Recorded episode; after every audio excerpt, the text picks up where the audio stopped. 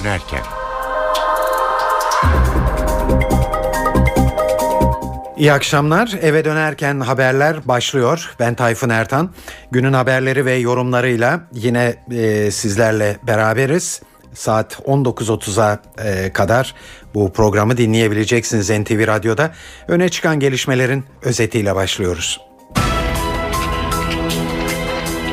Cezaevlerindeki açlık grevlerine BDP'li milletvekilleri de katılmaya başladı.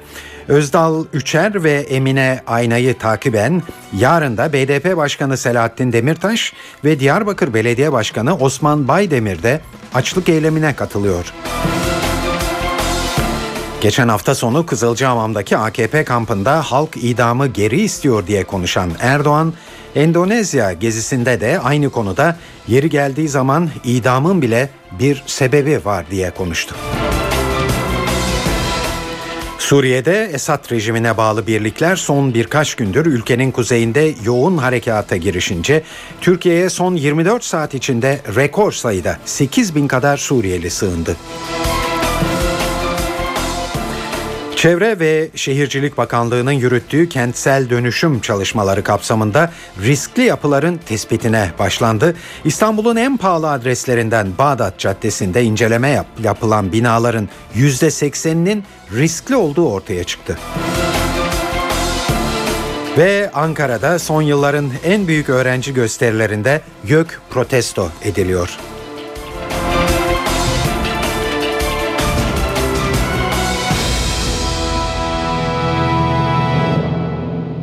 İyi akşamlar. PKK'dan ve KCK'dan tutuklu yüzlerce tutuklu ve mahkumun başlattığı açlık grevi bugün 59. gününde. Barış ve Demokrasi Partisi milletvekilleri Özdal Üçer'le Emine Aynay da eyleme destek için açlık grevine başladı. Her iki vekil de cezaevlerindeki açlık grevleri devam ettikçe kendilerinin de eyleme destek olacaklarını açıkladılar. Mahkumların durumunun kötüye gittiğine dikkat çeken iki BDP'li vekilin eylemi Demokratik Toplum Kongresi binasında sürüyor. Daha önce açlık grevine katılmayacağını duyurmuş olan parti tavrını değiştirmiş görünüyor. Çünkü cumartesi günü eş başkan Selahattin Demirtaş'ın da aralarında olduğu 8 milletvekili ve Diyarbakır Büyükşehir Belediye Başkanı Osman Baydemir de açlık grevine katılacak. BDP'li vekiller hafta içinde Adalet Bakanı Sadullah Ergin'le görüşmüş ve ana dilde savunma hakkı verilmesine ilişkin düzenlemenin imzaya açıldığı bilgisi üzerine mecliste başlayacakları açlık grevini ertelemişlerdi. Ancak düzenlemenin meclise hala sevk edilmemesi üzerine açlık grevi kararı almış görünüyorlar. Hükümet ana dilde savunma hakkı konusunu Başbakan'dan gelen talimat üzerine bu hafta başında görüşmüş ve meclise getirilecek olan düzenleme hazırlanmıştı. Adalet Bakanı Sadullah Ergin de 2 gün önce yaptığı bir açıklamada düzenlemenin Başbakan Erdoğan'ın Endonezya'dan dönüşünden sonra meclise sevk edileceğini belirtmişti. Bu durumda BDP'nin Başbakan'ın dönüşünü beklemeden harekete geçmeye karar verdiği anlaşılıyor. Barış ve Demokrasi Partisi 59. gününü dolduran açlık grevlerine dikkat çekmek için yeni bazı eylemlere de hazırlanıyor. BDP yarından itibaren birçok ilde miting düzenliyor. Evet, Barış ve Demokrasi Partisi'nde bu gelişmeler yaşanırken uzaklardan Endonezya'da temaslarda bulunan Başbakan Erdoğan'dan bir açıklama geldi dikkat çeken. Geçen hafta sonunda Kızılcahamam'daki Adalet ve Kalkınma Partisi kampında halk idamı geri istiyor diye konuşan Erdoğan, Endonezya gezisinde de bir kez daha aynı konuya değindi. Norveç'te 77 kişiyi öldüren Anders Behring Breivik'in 21 yıl hapse mahkum olmasına tepki gösteren Erdoğan, yeri geldiği zaman idamın bile bir sebebi var dedi. Bakınız, Norveç'te bir olay yaşadık. Ya nasıl oluyor da 77 kişiyi öldüren bir insan 21 yıla mahkum oluyor? Şu anda Avrupa'da idam kalktı. Ama Amerika'da kalktı mı? Japonya'da kalktı mı? Çin'de kalktı mı? Demek ki yeri geldiği zaman idamın bir haklılık sebebi de var. Evet, Başbakan Erdoğan böyle diyordu Endonezya'da ve bu sözleri tabii Ankara'da yankılandı. CHP Başbakan'ın idamla ilgili açıklamasının konjonktür nedeniyle yapıldığını ileri sürdü. MHP ise hükümetin PKK'ya verilen taahhütleri gizlemek için idam tartışmasını ortaya attığını ileri sürdü. BDP'ye göre ise Başbakan Kürtlere gözdağı vermeye çalışıyor. Evet, partilerden gelen bu tepkileri ve ayrıntıları NTV muhabiri Miray Aktağ Uluç derledi. Başbakan Erdoğan 5 gün arayla ikinci kez idam konusunu gündeme getirdi ve Başbakan'ın bu açıklamalarına bugün meclisten, siyasi partilerden tepkiler vardı. Cumhuriyet Halk Partisi'nden Ali Rıza Öztürk konuyla ilgili bir değerlendirme yaptı ve açıklamasında Başbakan'ın bu konuyu gündeme getirmesinin, idam konusunu gündeme getirmesinin konjonktür gereği olduğunu ifade etti Ali Rıza Öztürk. İdamın kelimesini bile dile getirmek kabul edilebilir gibi değil dedi ve demokrasi içine sindiren bir anlayış için idamı gündeme getirmesini anlamış değilim ifadelerini kullandı. İdamla ilgili bir değerlendirmede Milliyetçi Hareket Partisi'nden Grup Başkan Vekili Oktay Vural'dan geldi. Oktay Vural mecliste düzenlediği basın toplantısında idam tartışmasının PKK'ya verilen taahhütleri gizlemek amacıyla ortaya atıldığını savundu.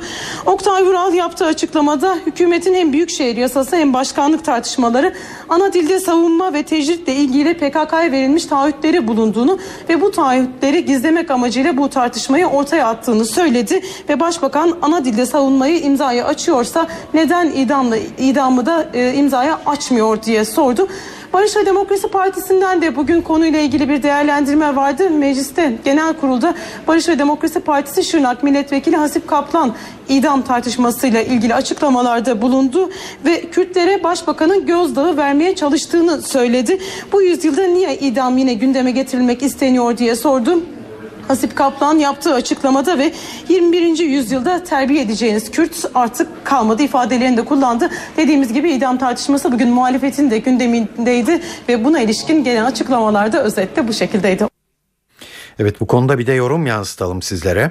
Akşam Gazetesi Genel Yayın Yönetmeni İsmail Küçükkaya, Türkiye'ye idam cezasının yeniden gelmesinin mümkün olamayacağını söylüyor.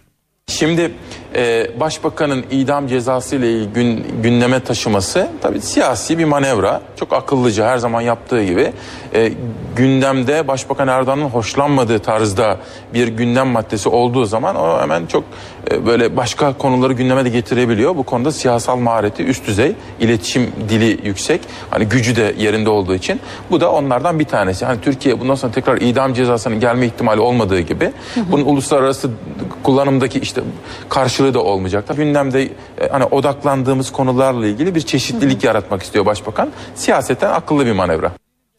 Evet, Küçükkaya açlık grevlerinin sona erdirilmesi için Cumhurbaşkanı Abdullah Gül'ün daha aktif bir görev üstlenmesi gerektiği görüşünde. Zamanda ilerliyor maalesef. Tabii talepler konusunda hepimizin olduğu gibi benim de çok ciddi rezervlerim var. Büyük devletler gayet tabii ki şantaja boyun eğmez. Hele bu taleplerin %90'ını da kabul etmez. Ama bunu çözecek bir mekanizmayı da çalıştırabilirler. Hele ana dilde savunma gibi taleplerin bel kemiğini oluşturan konulardan birini çözmek konusunda karara vardıysak ve bakanlar konuda imzayı açtıysak bunu çözmek gerekir. Kötü gidiyor ama süreç yönetimi tekrar inatlaşmaya doğru gidiyor. O istenmeyen sonuçları Türkiye'ye getirebilir. Benim beklentim Cumhurbaşkanı'nın biraz daha aktif devreye girmesi şimdi. Cezaevlerinde devam eden açlık grevleriyle Avrupa Konseyi de yakından ilgilenmekte. Ankara'ya gelen Avrupa Konseyi Parlamenterler Meclisi'nin Türkiye raportörü Josette Durrieu diyalog çağrısı yaptı. NTV'ye konuşan Fransız senatör sorun çözülünceye kadar açlık grevlerini yakından izleyeceklerini söyledi. Adalet Bakanı bana açlık grevlerinden, cezaevlerini ziyaret ettiğinden bahsetti. Çözülmesi gereken bir sorun bu. Sorunu çözmekte, diyalog kurmak, siyasi karşılıklar vermek demek. Bunun mümkün olması gerektiğini düşünüyorum. Sorun çözülene kadar görüşmeye devam edeceğiz. Ben şiddetin, terörizmin bütün şekillerini kınıyorum. Kürtlerin geleceği ne olacak? Buna siyasi tartışmalarla karar verilmeli. Türkiye ile ilgili bir de rapor hazırlayacak olan Durrieu, basın ve ifade özgürlüğü ile ilgili eleştirilerde bulundu. Türkiye bu alanlarda yeterince hızlı ilerlemiyor. Basın özgür olmalı. Burada gazeteciler terörizm sorunuyla karşılaşıyor. Tanımlanamayan bir Ergenekon süreci sorunu var. Yakından uzaktan herkes bu ağa düşüyor.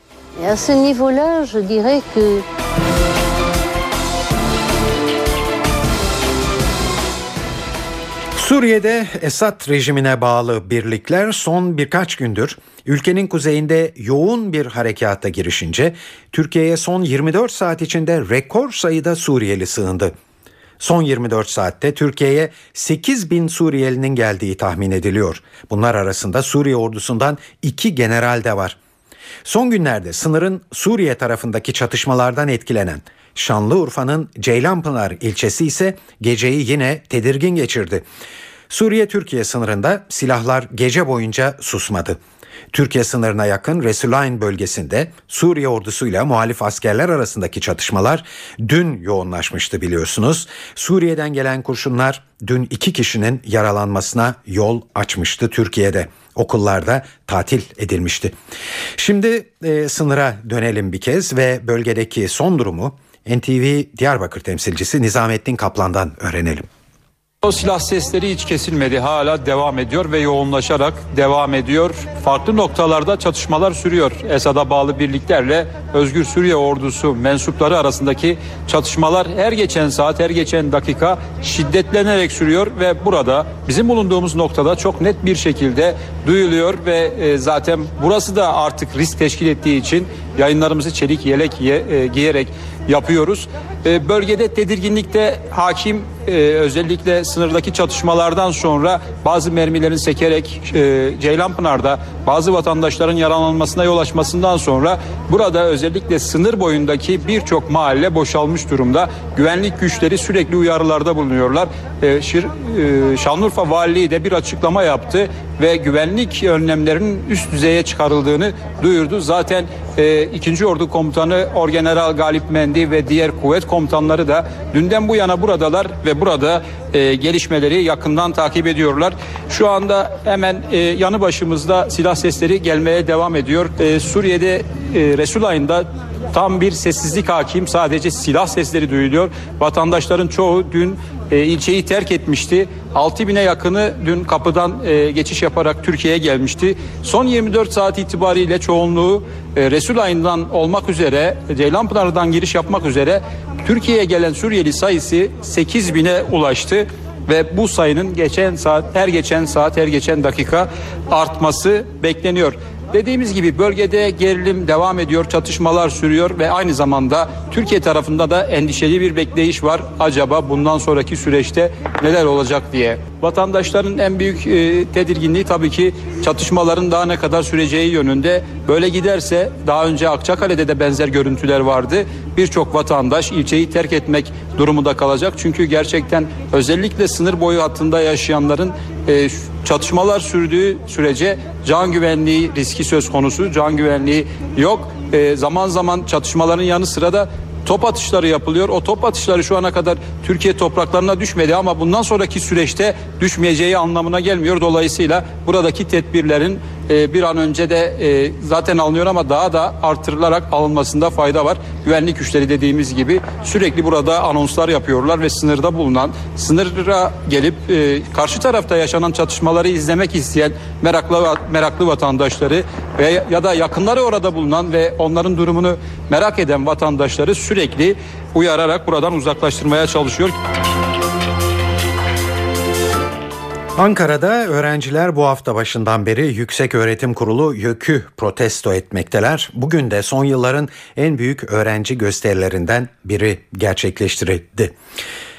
Öğrenciler polisle de karşı karşıya geldi zaman zaman ve ayrıntıları gösteriyi izleyen Ankara muhabirlerimizden Gökhan Gerçek'ten alıyoruz. Hava karardı. Binlerce üniversite öğrencisi Kızılay Meydanı'na sadece 200 metre mesafede. Taş yok, sopa yok, biber gazı yok, basın şişesi yok. Sadece coşku olduğunu söyleyebiliriz. Rengarenk bayraklarla buraya geldiler. Sloganlarla, konuşmalarla taleplerini dile getirdiler. Gerçekten başarılı bir kriz yönetimi sergilendiğini söyleyebiliriz. Bugün burada Ankara polisi hep eylemcilerden uzak durdu, hep öğrencilerden uzak durdu. Kortejleri uzaktan takip etti. Sadece Kızılay girişinde bir kapama noktası oluşturuldu. Herhangi bir olumsuzluk yaşanmasın durumunda kriter burasıydı. Kızılay'dan daha ileri gitmelerine öğrencilerine izin verilmeyecekti ama öğrenciler de zaten buradan daha fazla ileri gitmek istemediler. Taşkınlık yapmadılar. Bu da sağduyunun kazandığını gösteriyor. Buraya gelenler çok geniş bir yelpazede bütün taleplerini dile getirme imkanı buldular. Özerk, demokratik, parasız eğitim taleplerini yine Kızılay Meydanı'ndan duyurdular. Bunun dışında üniversitelerdeki disiplin soruşturmaları, okuldan atılan öğrenciler ve Türkiye'nin Suriye politikasını eleştiren oldukça geniş yelpazede tüm taleplerini dile getirme imkanı buldular. Saat 18.20 NTV Radyo'da eve dönerken haberleri dinliyorsunuz. Şimdi İstanbul'daki yol durumuyla devam edeceğiz. Bugün Cuma, bakalım koşullar nasıl? Büyükşehir Belediyesi Trafik Kontrol Merkezi'nden Murat Kazanasmaz anlatıyor. Mutlu akşamlar. Haftanın son çalışma gününde akşam trafiği özellikle Boğaziçi Köprüsü'nde Şanlıurfa Çamlıca bağlantısı ile Köprü istikametinde devam ederken Fatih Sultan Mehmet Köprüsü'nde Ümraniye baktığımızda Kavacık yönündeki hareketliliğin devam ettiğini görüyoruz. Köprüye doğru yaklaştıkça yoğunluk biraz daha artıyor. Avrupa'dan Anadolu'ya geçiş yönünde Boğaziçi Köprüsü'nün girişi ve köprü üzerinde yoğun trafik şu an için etkisini hissettirmeye başladı. Ok Meydanı'nda hareketli trafik var. Çağlayan trafiği ve sonrasında Mecidiyeköy bağlantısı köprüye kadar trafik yoğunlaşıyor. Avrupa Anadolu geçişinde Fatih Sultan Mehmet Köprüsü'nün girişi ve köprü üzerindeki yoğunluk şu anda Seyrantepe ve Hastal bağlantısına kadar artmış vaziyette. Aynı şekilde baktığımızda Akşemsettin Diyeci'nin köprü istikametinde açık, Metris istikametinde yoğun olduğunu görmekteyiz ve yoğunluk bu noktada fazlasıyla devam etmekte. İstoç trafiğinde Tekstilkent ve Otogar dönüş noktalarında yoğun trafik etkili olmaya başladı. Yoğunlaşan diğer nokta Çelikli Bağ trafiği hem Mertel istikametinde hem de Havalimanı istikametinde yoğunluk giderek artıyor. Bostancı'da Kozyatağı istikametinde aralıklı olarak duran bir trafik var. Sahil yolunda Zeytinburnu Bakırköy istikametinin yoğunluğu ise devam ediyor. Kazasız günler, iyi akşamlar.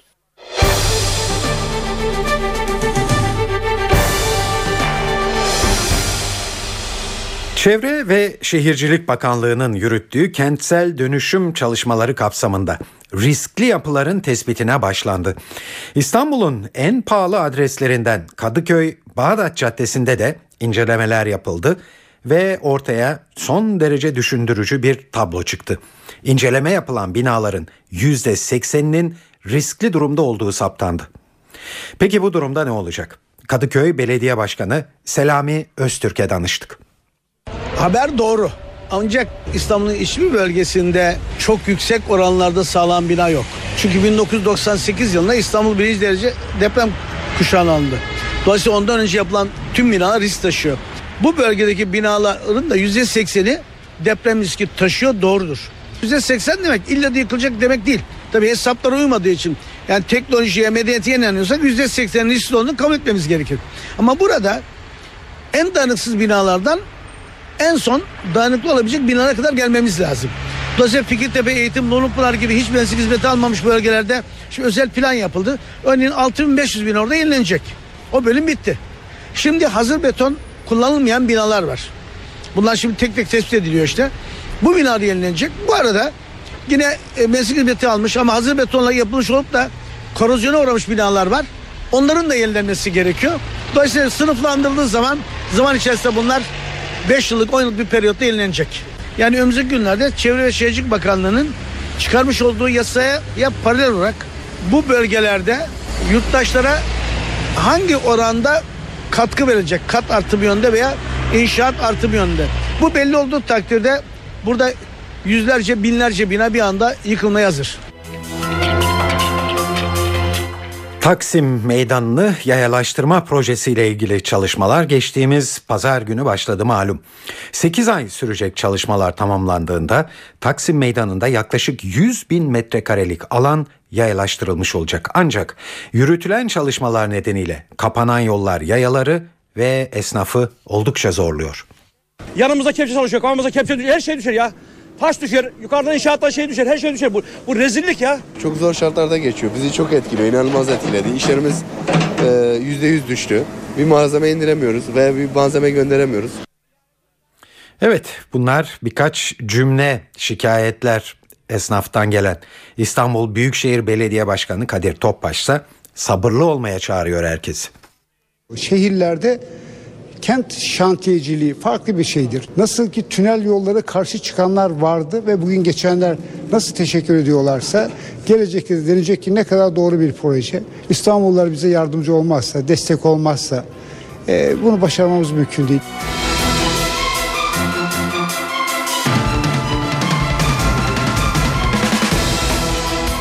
Meclis Genel Kurulu'nun belediyeler yasa tasarısı mesaisi çok gergin geçiyor. Dün yaklaşık 15 saat süren oturumda tasarının 11 maddesi kabul edildi. Gece 3.30'da verilen bir önergeyle Ankara Yeni Mahalle'ye bağlı bazı semtlerin Çankaya ve Etimesut'a bağlanması tepkiyi daha da arttırdı.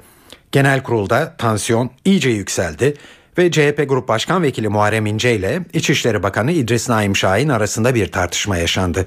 Tartışmanın nedeni ise Muharrem İnce'nin İdris Naim Şahin hakkında yolsuzluk iddialarında bulunmasıydı. Bu yasa bir İdris Naim Ağa yasasıdır. Niye ağa dedin demeyin. Çünkü bir sene 52 bin liraya ağa oldu. İkinci sene 53 bin liraya ağa oldu. Sonra da ağalık beratını da kimden aldı biliyor musunuz? 11 ihalenin 8'ini kendi kardeşine usulsüz veren belediye başkanından aldı. Utan biraz, utan. Sen utan biraz, sen utan. Sen de biraz utanma olsa yüzün kızarırdı zaten. Lütfen sayın milletvekili. Sen utan biraz. O terbiyesiz sensin. Terbiyesiz sensin. Evet, İdris Naim Şahin'in bu iddialar karşısında verdiği yanıtı da sizlere tabii ki duyuracağız.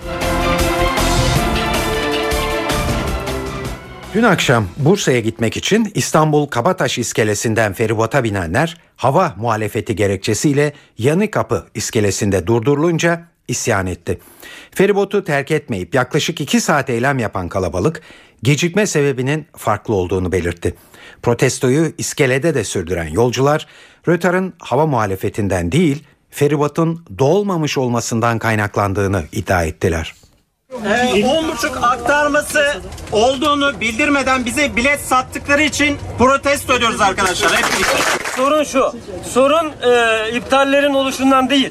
Sorun 5 dakika kalana kadar bilet satışlarının yapılması ve bunun bize haber verilmeyişi, ondan sonra bizi koyun gibi kullanmalarıdır.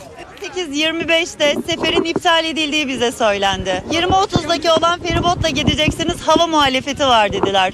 Bursa'yı aradık biz, havada ne yağmur var ne fırtına, hiçbir şey yok. Tek bir sebep 8.30 feribotunun dolmaması ve kar etmek amacıyla 300 kişiyi 2 saattir bekletiyorlar. Evet, bekleyenler feribotla gecikmeli olarak Bursa'ya hareket ettiler. Ulaştırma, Denizcilik ve Haberleşme Bakanlığı'nın yeni yönetmeliğiyle yolcu ve yük taşıyan ticari araçlara kış lastiği takılması mecburi oldu. Uygulama 1 Aralık 1 Nisan arasında geçerli olacak. Yönetmeliğe göre 4 aylık dönem hava şartlarına göre 1 ay uzatılabilecek. Denetimi polis, jandarma ve belediye ekipleri yapacak. Kış lastiği takılmamış aracı işletene 500 lira ceza verilecek.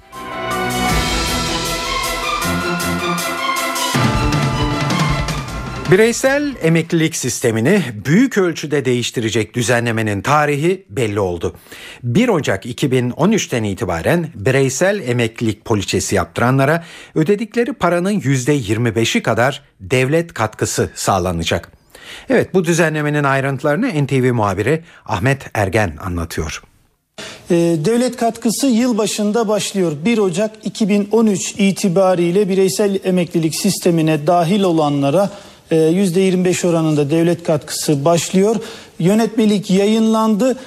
Bu yönetmelikten önce hazırlanmış bireysel emeklilik poliçeleri de bu yönetmelik hükümlerine göre geçerli olacak ve isteyen bireysel emeklilik poliçe sahipleri, hak sahipleri hangi şirketle bu poliçeyi imzaladılarsa karşılıklı görüşerek koşullarda değişikliğe gidebilecek.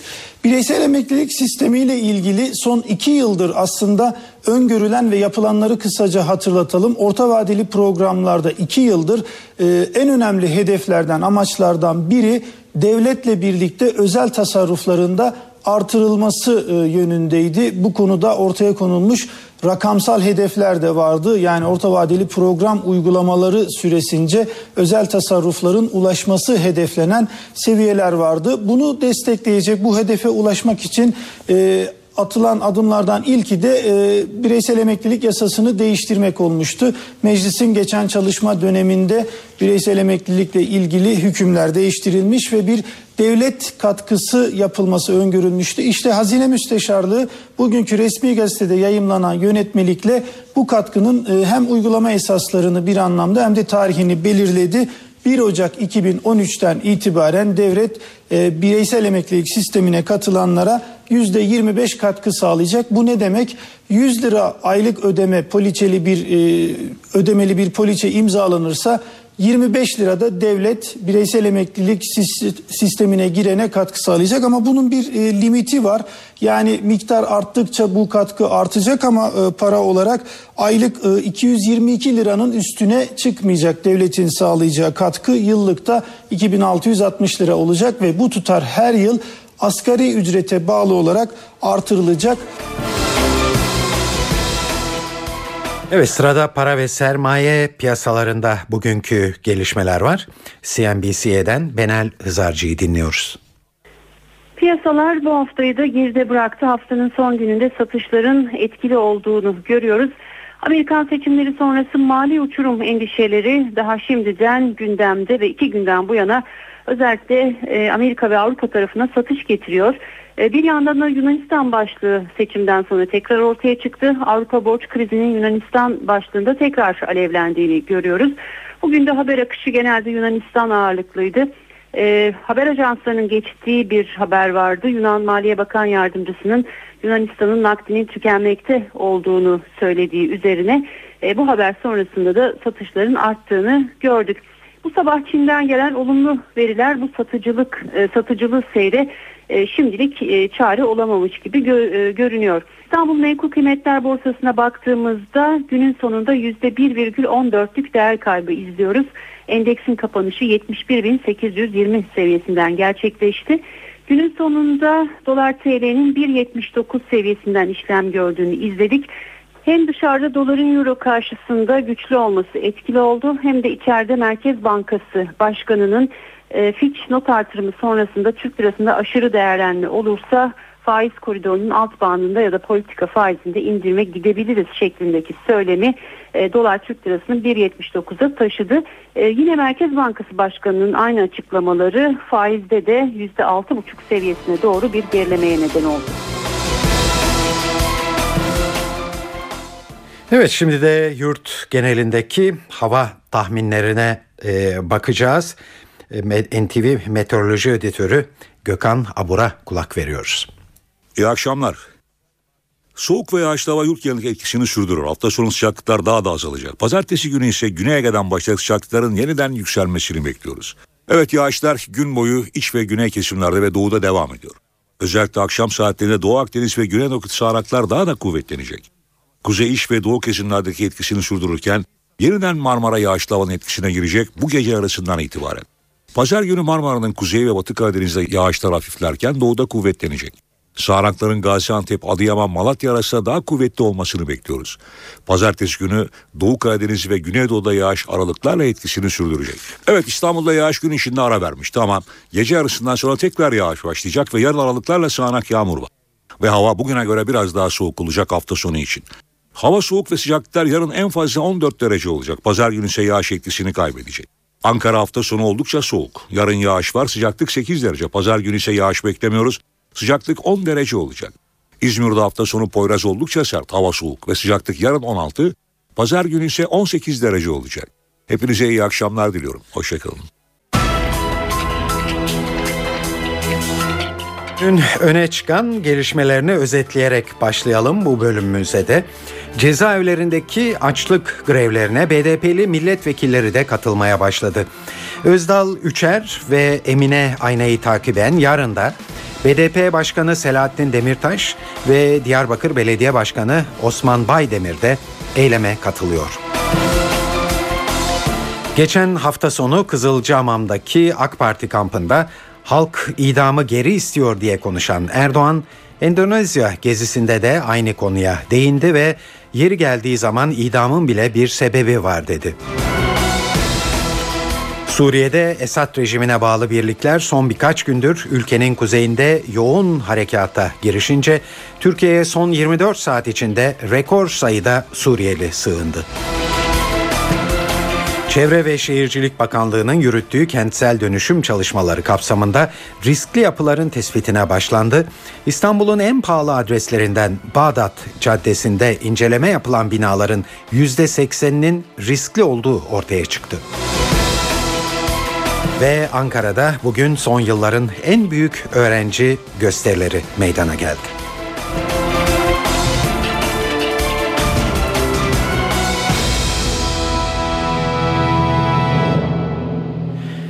Evet, şimdi dış dünyada en çok konuşulan haberleri sizlere yansıtacağız ve bunların başında bugün Amerika Birleşik Devletleri geliyor tabii.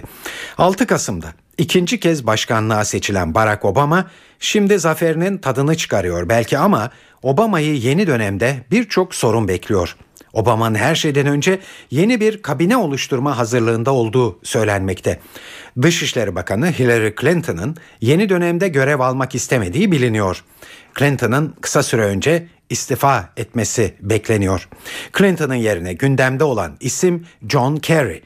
Senato'nun en kıdemli isimlerinden biri olan Kerry, halen Senato Dış İlişkiler Komitesi'nin başkanlığını yapıyor.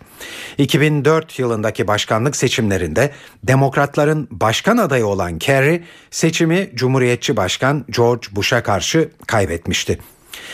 Görevi bırakması beklenen bir diğer isim de Hazine Bakanı Timothy Geithner. 2009'da Başkan Obama tarafından göreve getirilen Geithner'in Clinton gibi yeni kabinede yer almak istemediği belirtiliyor. Amerikan ekonomisinin bir diğer kilit ismi Merkez Bankası Başkanı Ben Bernanke de yeni dönemde olmayabilir. George Bush döneminde Merkez Bankası Başkanlığına atanan ve Obama'nın ilk döneminde birlikte çalışmaya devam ettiği Bernanke'nin görevi bırakmak istediği konuşulmakta.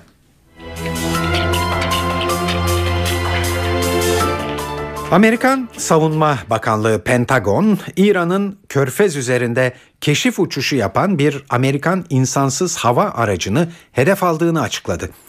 Pentagon sözcüsü George Little, uluslararası hava sahasında olan insansız hava aracına geçtiğimiz hafta İran uçakları tarafından ateş açıldığını söyledi. Sözcü, Amerikan uçağının zarar görmediğini duyurdu.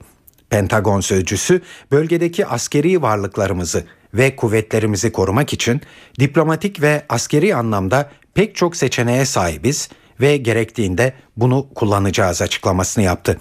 Pentagon bölgede keşif uçuşlarının süreceği yönünde uyarılarda da bulundu.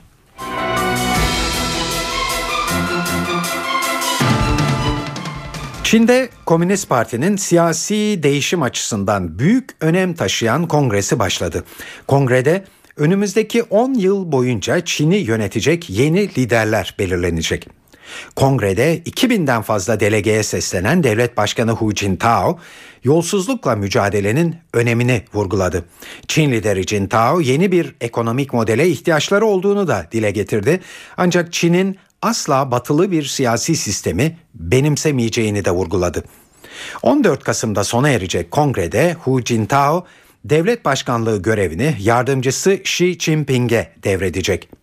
Sıcakkanlı ve sempatik bir lider olarak tanınan Xi, 1985 yılında Amerika'ya giderek kısa bir süre orada da yaşamıştı. Piyasa ekonomisine sıcak bakan yeni Çin liderinin yolsuzluk karşıtı sert duruşu ve kimseye düşman olmamaya özen gösteren ihtiyatlı bir siyasi yaklaşımı var. İkinci eşi de Çin'de çok sevilen bir şarkıcı olan Xi'nin kızı Amerika'da Harvard Üniversitesi'nde okuyor. Sandy fırtınasının vurduğu Amerika Birleşik Devletleri'nin doğu kıyısı şimdi de soğuk hava koşullarıyla karşı karşıya. 10 eyalette etkili olan Sandy, 100'den fazla can kaybına neden olmuştu. Kar yağışı da en çok Sandy'nin yıkıp geçtiği alanları vuruyor şimdi. 10 günü aşkın süredir elektrik verilemeyen New York'un pek çok kasabası da felç olmuş durumda. Hava çok soğuk, elektrik ve doğalgazımız yok. Karın başlaması ile evimin bodrum katını tekrar su bastı. Evet, petrol sıkıntısı da aşılabilmiş değil. New York'ta petrol karneye bağlanmak üzere. Petrol istasyonlarının %25'i açık. Sürücüler uzun kuyruklarda beklemek zorunda kalıyor. Önümüzdeki haftaya kadar petrol sıkıntısı süreceğe benziyor. Bu yüzden petrol satışında plaka uygulamasına geçiyoruz. Bir gün tek plakalılar, diğer günde çift plakalı araçlar benzin alacak. Evet, daha önceki süper fırtına Sandy'nin faturası da netleşmiş durumda. Fırtınanın 50 milyar dolarlık hasara neden olduğunu söyleyebiliriz. Sadece New York bölgesinde 33 milyar dolarlık hasar var. Suriye'de şiddet olayları tırmanırken evlerini terk edenlerin sayısı 2 milyonu aştı. Ülkenin kuzeybatısında Suriye ordusunun helikopter ve savaş uçaklarıyla yaptığı saldırılar artarken binlerce kişi evlerini terk etmek zorunda kaldı. Bu kişilerin çoğu Türkiye'deki sınıra yakın bölgelerde kurulan kamplara sığınıyor son olarak. Bu kamplardan biri de Kah köyünde. 4000'den fazla kişinin sığındığı bu kampta yaşam koşulları oldukça kötü. Bazı aileler yeterli çadır olmadığı için geceleri zeytin ağaçlarının altında uyumak zorunda kalıyor. Hiç çadır yok. Biraz su alabilmek için tam bir saat yürüyoruz. Soğuktan korunmak için çadır, battaniye istiyoruz. Tüm isteğimiz bu. Evet, Birleşmiş Milletler'e göre komşu ülkelere sığınan Suriyelilerin sayısı da 358 bini aşmış durumda. Sadece Türkiye'ye sığınanların sayısı 113 bine yaklaşıyor. Elektriğin bulunmadığı kampta tuvalet ve banyo sayısı da yetersiz. Kampta sabah kahvaltısı Türk Kızılayı tarafından sağlanıyor. Evlerini terk edenlerden bazıları kampta gönüllü olarak çalışmakta. Ben de buradaki diğer insanlar gibi evimi terk ettim. Burada çalışan 4 gönüllü var. Çalışmamız karşılığında para almıyoruz.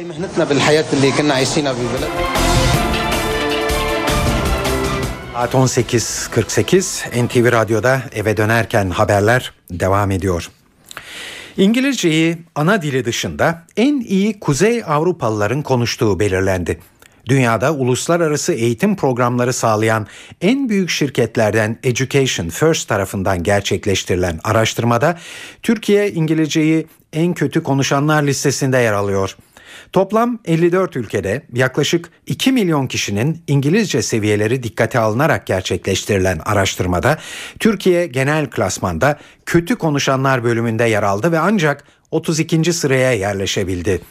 Türkiye Avrupa'daki notu kötü olsa da Orta Doğu ve Kuzey Afrika'da İran'dan sonra en iyi İngilizce konuşulan ikinci ülke oldu. İngilizceyi en iyi konuşanlarsa sırasıyla İsveç, Danimarka, Hollanda, Finlandiya ve Norveç'te yaşıyor. Yani yine Kuzey Avrupa ülkeleri öne çıkıyor. Latin Amerika'da ise İngilizcenin en iyi konuşulduğu ülke Arjantin. Asya'da ise Singapur olarak belirlendi. Araştırma İtalyan, İspanyol ve Fransızlarınsa İngilizce seviyelerinin orta derece olduğunu gösteriyor. Araştırmada ayrıca internet kullanıcıları ve turizmcilerin İngilizceyi daha iyi konuştukları da tespit edildi. Kadınların İngilizceye yatkınlığı da yine erkeklere göre daha fazla. Araştırma sonuçlarına göre İngilizce bireysel düzeyde ekonomik refah unsuru haline de gelmiş durumda. Zira iyi İngilizce bilmek yüksek gelir ve daha iyi koşullarda iş olanakları anlamına geliyor. Kopenhag Üniversitesi'nde yapılan bir araştırmaya göre saç dökülmesi ve göz çevresindeki torbalar kalp krizinin habercisi olabilir. Dikkat! Danimarkalı bilim adamları erken yaşta görülen saç dökülmesi ve gözaltı torbacıklarının dikkatle izlenmesi gereken belirtiler olduğunu söylüyorlar. 35 yaş üstü 11.000 kişi üzerinde yapılan araştırmada bu belirtileri gösterenlerin kalp hastalıklarına daha yatkın olduğu görüldü. Araştırmaya katılanların %57'si kalp hastalığı riski taşırken %39'unun da kalp krizi geçirmiş olduğu tespit edildi. Kellik ve göz kapağındaki şişliklerin yanı sıra kulak memesinde sarkma da en önemli risk faktörleri arasında sayılıyor.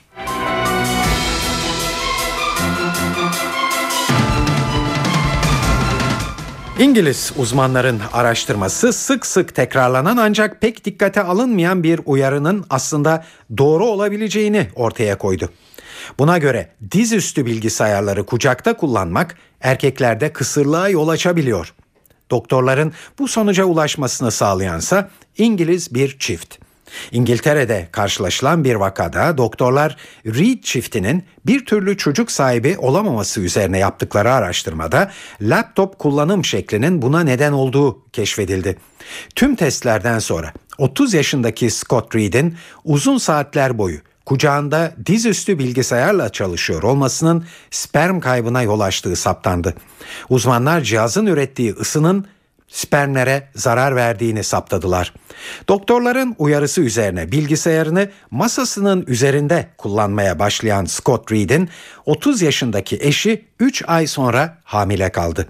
Doktorlar şimdi dizüstü bilgisayarların masa üzerinde veya ısıyı iletmeyen bir set üzerinde kullanılması gerektiğini söylüyorlar. Evet, bir futbol haberiyle devam edelim. Fenerbahçe UEFA Avrupa Ligi grubunda epey avantajlı konuma geldi. Sarı lacivertli takım dün akşam Şükrü Saracoğlu stadındaki maçta AEL Limassol'u 2-0 yenerek liderliğini sürdürdü. Sarı lacivertlerin gollerini Kuyt ve Sov attılar. Fenerbahçe Teknik Direktörü Aykut Kocaman AEL galibiyetiyle gruptaki şanslarını sürdürdüklerini ve son iki maçta da gereken puanları alacaklarına inandıklarını söyledi. Kalan iki maçtan yeterini alıp grubu ilkinin içinde lider olarak mümkünse ama en kötü şartlarda da gruptan çıkma yetecek şekilde bitirmeye çalışmak. Bugün önemli bir adım attık. Umarım muazzam sıkıntılı bir periyottan geçtik. Hala geçiyoruz ve burada da en önemli şey arka arkaya gelecek futbol takımının alacağı başarılı sonuçlar, galibiyetler daha doğrusu. Başarılı sonuçlarda tek kastımız galibiyet. Bu anlamda bize çok, yani sadece önemli bir adım atmadı bugün takım. Bu anlamda da bize çok büyük fayda sağladığını düşünüyorum. Çünkü yine öyle veya böyle yaratılan ya da neden olduğumuz bir şekilde taraftarımızla özellikle bir güven bunalımı vardı. Özellikle bu galibiyetler bunu ortadan kaldıracaklar diye umut ediyorum. Bu anlamda da çok önemli. Şimdi Orduspor maçıyla bu durumu bağlamak niyetindeyiz, isteğindeyiz, azmindeyiz. Ve İngiliz milli takımında bir ilk yaşanıyor. İlk kez Türk asıllı bir futbolcu kadroda. İngiliz Premier Ligi Everton'da forma giyen, annesi İngiliz, babası Kıbrıslı Türk Leon Osman artık İngiltere için top koşturacak. İngiltere milli takımı teknik direktörü Roy Hodgson, Osman'ı gelecek hafta İsveç'le oynanacak hazırlık maçının 23 kişilik kadrosuna dahil etti. Futbola 97'de Everton'ın altyapısında başlayan Osman, 2002-2003 sezonunda Carlisle United, 2004'te de Derby County'de kiralık oynadı. 31 yaşındaki Leon Osman 2004'ten beri Everton formasını giyiyor.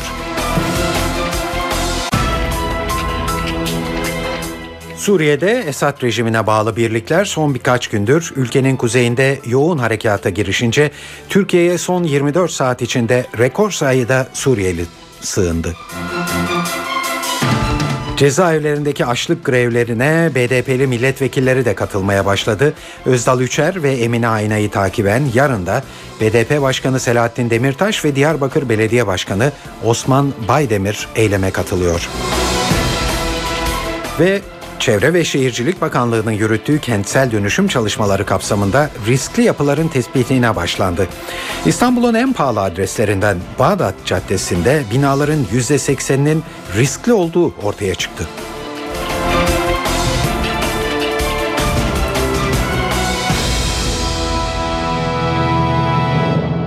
Şimdi ayrıntılar. Suriye'de Esad rejimine bağlı birlikler son birkaç gündür ülkenin kuzeyinde yoğun harekata girişti. Bu nedenle Türkiye'ye son 24 saat içinde rekor sayıda Suriyeli sığındı. 24 saatte Türkiye'ye giren Suriyelilerin sayısının 8.000'i geçtiği tahmin ediliyor. Bunlar arasında Suriye ordusundan 2 de general var. Son günlerde sınırın Suriye tarafındaki çatışmalardan etkilenen Şanlıurfa'nın Ceylanpınar ilçesi ise geceyi yine tedirgin geçirdi. Suriye-Türkiye sınırında silahlar gece boyunca susmadı. Türkiye sınırına yakın Resulayn bölgesinde Suriye ordusuyla muhalif askerler arasındaki çatışmalar dün artmıştı biliyorsunuz. Suriye'den gelen kurşunlar 2 kişinin de yaralanmasına yol açmış ve okullar tatil edilmişti.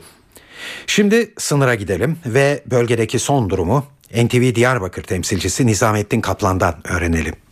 O silah sesleri hiç kesilmedi, hala devam ediyor ve yoğunlaşarak devam ediyor. Farklı noktalarda çatışmalar sürüyor. Esad'a bağlı birliklerle Özgür Suriye Ordusu mensupları arasındaki çatışmalar her geçen saat, her geçen dakika şiddetlenerek sürüyor ve burada bizim bulunduğumuz noktada çok net bir şekilde duyuluyor ve zaten burası da artık risk teşkil ettiği için yayınlarımızı çelik yelek giyerek yapıyoruz. Bölgede tedirginlik de hakim, özellikle sınırdaki çatışmalardan sonra bazı mermilerin sekerek Ceylanpınar'da bazı vatandaşların yaralanmasına yol açmasından sonra burada özellikle sınır boyundaki birçok mahalle boşalmış durumda. Güvenlik güçleri sürekli uyarılarda bulunuyorlar. Şanlıurfa Valiliği de bir açıklama yaptı ve güvenlik önlemlerinin üst düzeye çıkarıldığını duyurdu. Zaten 2. Ordu Komutanı Orgeneral Galip Mendi ve diğer kuvvet komutanları da dünden bu yana buradalar ve burada gelişmeleri yakından takip ediyorlar. Şu anda hemen yanı başımızda silah sesleri gelmeye devam ediyor. Suriye'de Resulayn'da tam bir sessizlik hakim, sadece silah sesleri duyuluyor. Vatandaşların çoğu dün ilçeyi terk etmişti. 6.000'e yakını dün kapıdan geçiş yaparak Türkiye'ye gelmişti. Son 24 saat itibariyle çoğunluğu Resulayn'dan olmak üzere, Ceylanpınar'dan giriş yapmak üzere Türkiye'ye gelen Suriyeli sayısı 8.000'e ulaştı ve bu sayının her geçen dakika artması bekleniyor.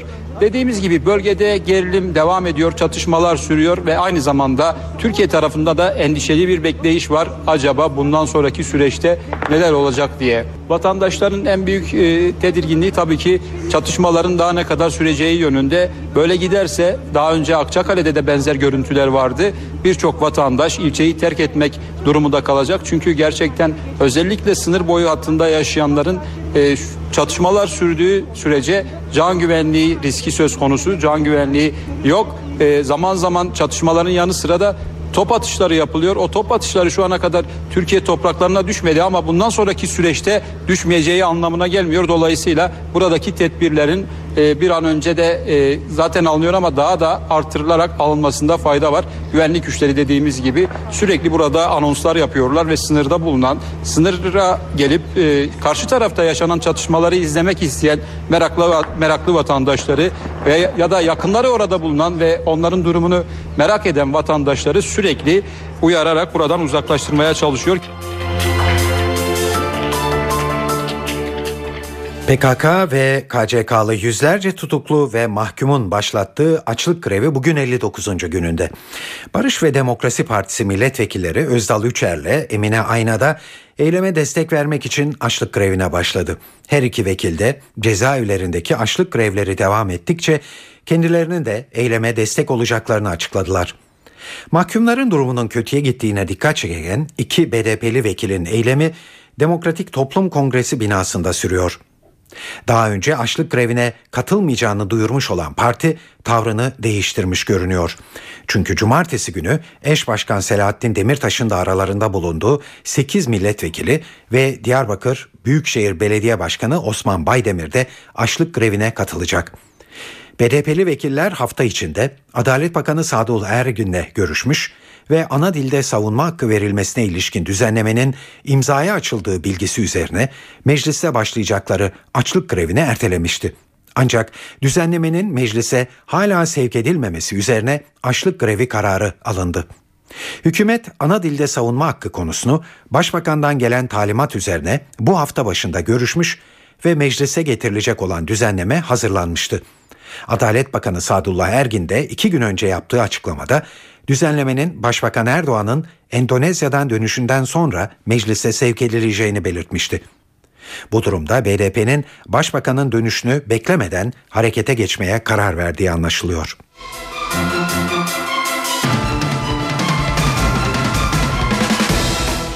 Endonezya'da temaslarda bulunan Başbakan Erdoğan, geçen hafta sonu Kızılcahamam'daki AKP kampındaki halk idamı geri istiyor şeklindeki görüşlerini bir kez daha tekrarladı. Norveç'te 77 kişiyi öldüren Anders Behring Breivik'in 21 yıl hapse mahkum olmasına tepki gösteren Erdoğan, yeri geldiği zaman idamın bile bir sebebi var dedi. Bakınız, Norveç'te bir olay yaşadık. Ya nasıl oluyor da 77 kişiyi öldüren bir insan 21 yıla mahkum oluyor? Şu anda Avrupa'da idam kalktı. Ama Amerika'da kalktı mı? Japonya'da kalktı mı? Çin'de kalktı mı? Demek ki yeri geldiği zaman idamın bir haklılık sebebi de var. Başbakan Erdoğan'ın idam cezası ile ilgili sözleri Ankara'da yankılandı. CHP, Başbakan'ın idamla ilgili açıklamasının konjonktür nedeniyle yapıldığını savundu. MHP ise hükümetin PKK'ya verilen taahhütleri gizlemek için idam tartışmasını ortaya attığını ileri sürdü. BDP'ye göre ise Başbakan Kürtlere gözdağı vermeye çalışıyor.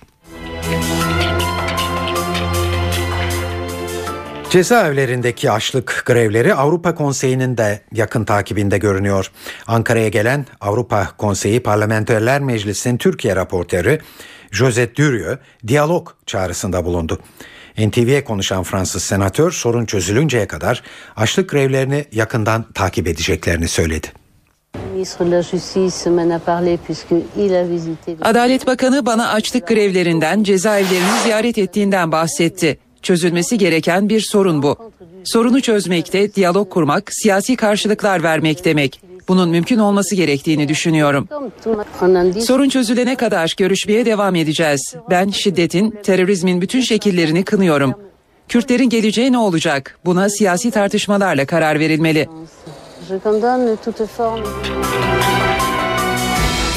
Çevre ve Şehircilik Bakanlığı'nın yürüttüğü kentsel dönüşüm çalışmaları kapsamında riskli yapıların tespitine başlandı. İstanbul'un en pahalı adreslerinden Bağdat Caddesi'nde ortaya çıkan tablo düşündürücüydü. Çünkü inceleme yapılan binaların %80'inin durumunun riskli olduğu saptandı.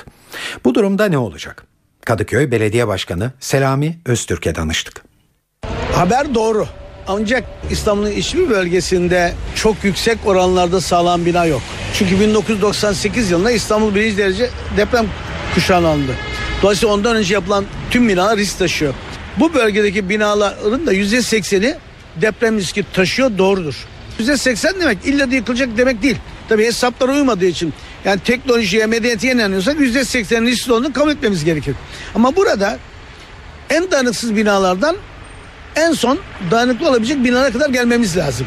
Dolayısıyla Fikirtepe, Eğitim, Donukpınar gibi hiç meslek hizmeti almamış bölgelerde şimdi özel plan yapıldı. Örneğin 6500 bin orada yenilenecek. O bölüm bitti. Şimdi hazır beton kullanılmayan binalar var. Bunlar şimdi tek tek tespit ediliyor işte. Bu binalar yenilenecek. Bu arada yine meslek hizmeti almış ama hazır betonla yapılmış olup da korozyona uğramış binalar var. Onların da yenilenmesi gerekiyor. Dolayısıyla sınıflandırıldığı zaman içerisinde bunlar 5 yıllık, 10 yıllık bir periyotta yenilenecek. Yani önümüzdeki günlerde Çevre ve Şehircilik Bakanlığı'nın çıkarmış olduğu yasaya paralel olarak bu bölgelerde yurttaşlara hangi oranda katkı verilecek? Kat artımı yönde veya inşaat artımı yönde. Bu belli olduğu takdirde burada yüzlerce, binlerce bina bir anda yıkılmaya hazır. Saat 19.15 NTV Radyo'da eve dönerken haberler devam ediyor. Bugün Cuma ve yeni filmler var vizyonda. Buna birazdan geleceğiz ama önce kültür sanat faaliyetlerinden derlediğimiz haberler var.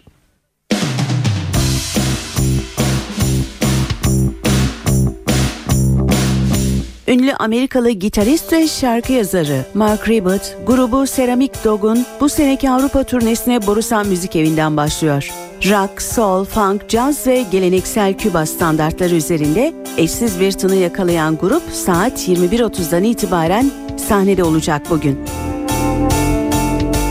4.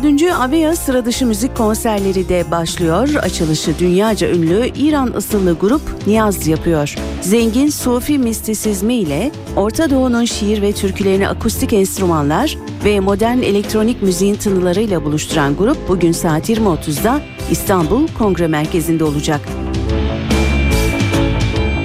İdi Band müzik yarışmasıyla adını duyuran Neyse de Getto'da çıkıyor bugün. Konserleri saat 22.30'da.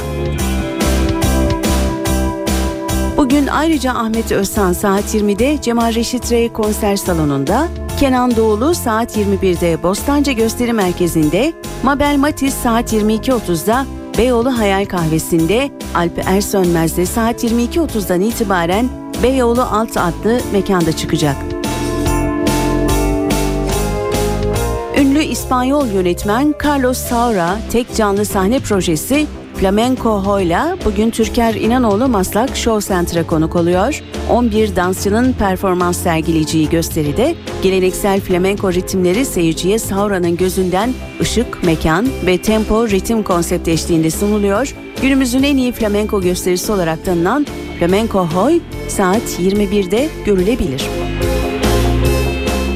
Ray Cooney'in yazdığı, Haldun Dorme'nin dilimize çevirdiği ve Nuri Gökaşan'ın yönettiği Otelde Komik Bir Gece adlı tiyatro oyunu da bugün Kadıköy Halk Eğitim Merkezi'nde olacak. Çapkın İngiliz Bakan Richard Phillips'in muhalefet partinin sekreterlerinden genç ve güzel Jane Harmon'la yaşadığı kaçamağı konu alan oyun saat 20.30'da başlayacak.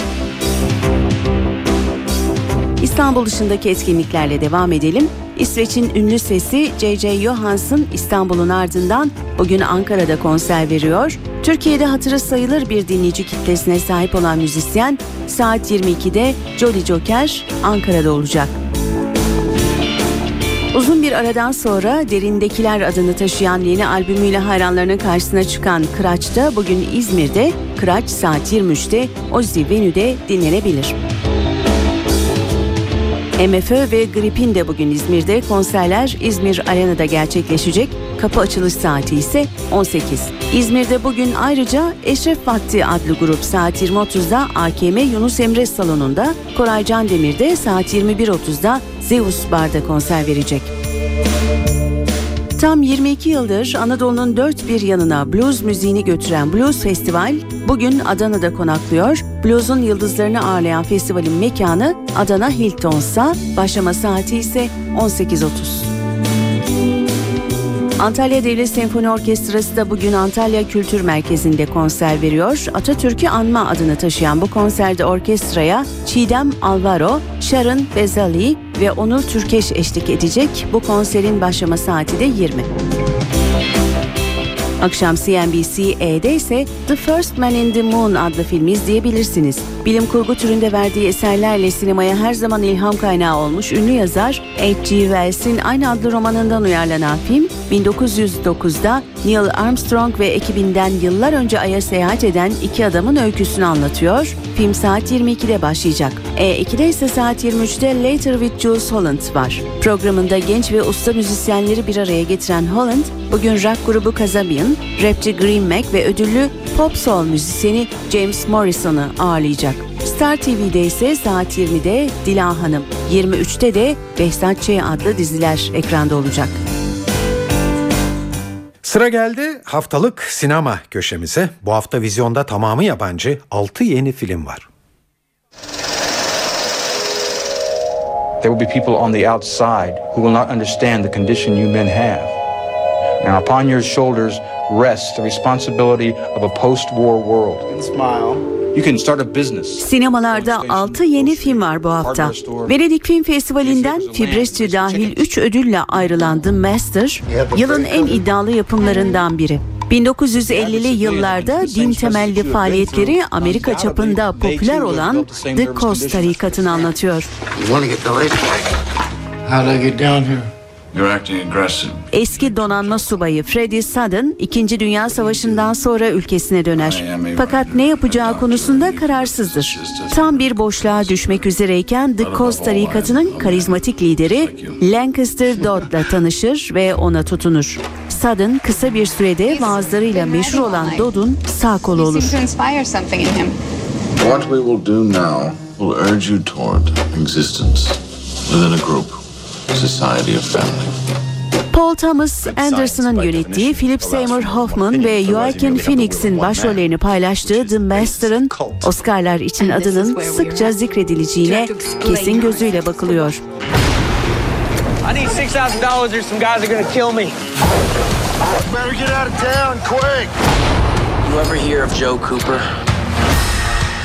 Şeytan ve Kanunun Kuvveti gibi efsane filmlerin yönetmeni Oscar'lı William Friedkin yeni filmi Killer Joe, Katil Joe ile sinema severlerin karşısında. Killer Joe's a professional. He'll do this right. 22 yaşındaki Chris Smith bahtsız bir torbacıdır.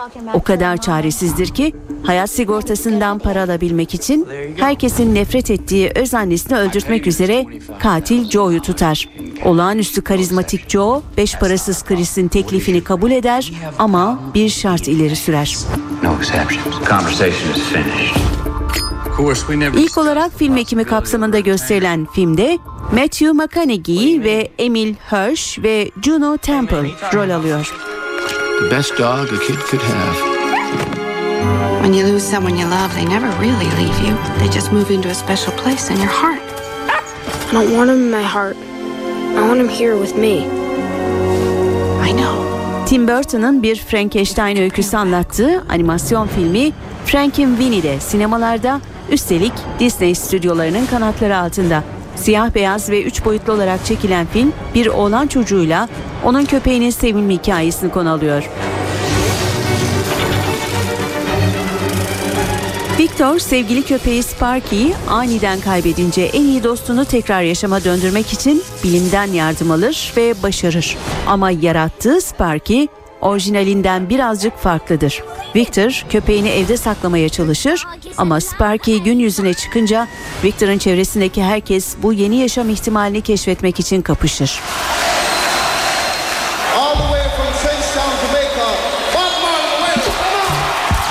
Yeah, this is my identity. It is mentioned of in the Bible that there shall be a music that all people shall play. Jamaikalı efsanevi reggae şarkıcısı Bob Marley'in hayatını konu alan Marley belgeseli de bu haftanın öne çıkan yapımlarından. Dünya premierini 2012 Berlin Film Festivali'nde yapan belgeselde sanatçının daha önce yayınlanmamış görüntüleriyle müthiş performans kayıtları ve yakınlarıyla yapılan söyleşiler var. Aile arşivi kullanılarak çekilen ilk Bob Marley belgeseli olan bu yapımın yönetmenliğini biyografik belgesellerin Oscar'lı ismi Kevin McDonald üstleniyor. Are Ben and Missy late? Oh no, they're here. They went to the bathroom 20 minutes ago. What? Yes. Do they have sex like all the time? Jennifer Westfeld'in yazıp yönettiği, ayrıca başrollerinden birini de üstlendiği Friends with Kids, Türkçe Vizyon adıyla mükemmel planda modern zaman ilişkileri üzerine bir romantik komedi. Jason ve Julie çok uzun yıllardır iki iyi dosttur ve arkadaş grubunda bekar çocuksuz kalan son çifttir. Evliliğin ve çocuk yetiştirmenin ilişkilerine zarar vermesinden korkan ikili, evlenmeden bir bebek yaparak aynı evin içinde arkadaş olarak yaşamaya devam ederler ve bu arada da başkalarıyla tanışıp yeni ilişkiler de kurarlar. Herkes bunu yapamazsınız derken onlar başarmış gibi görünseler de içten içe birbirlerini kıskanmaya devam ederler. Filmde Jennifer Westfeld'a Adam Scott, Maya Rudolph, John Hamm ve Megan Fox eşlik ediyor.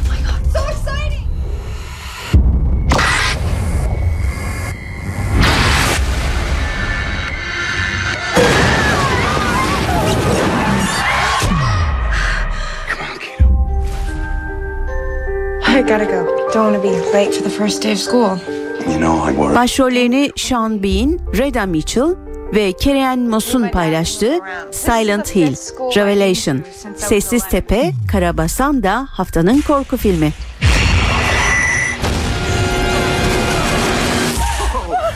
right?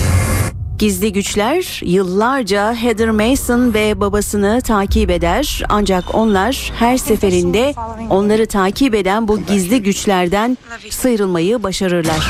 Heather 18 yaşını doldurmadan bir gece önce korkunç kabuslarla boğuşurken babasının beklenmedik bir şekilde ortadan kaybolduğunu fark eder. Babasının bu gizemli kayboluşunu araştırırken aslında olduğu kişi olmadığını keşfeder. Filmin yönetmenliğini Michael J. Bassett üstleniyor. Saat 19.26, eve dönerken haberler bu akşam da burada sona eriyor. Bu programın editörlüğünü Onur Koçaslan, stüdyo teknisyenliğini İsmet Tokdemir yaptı. Ben Tayfun Ertan. Hepinize iyi akşamlar ve iyi bir hafta sonu diliyoruz. Hoşçakalın. NTV Radyo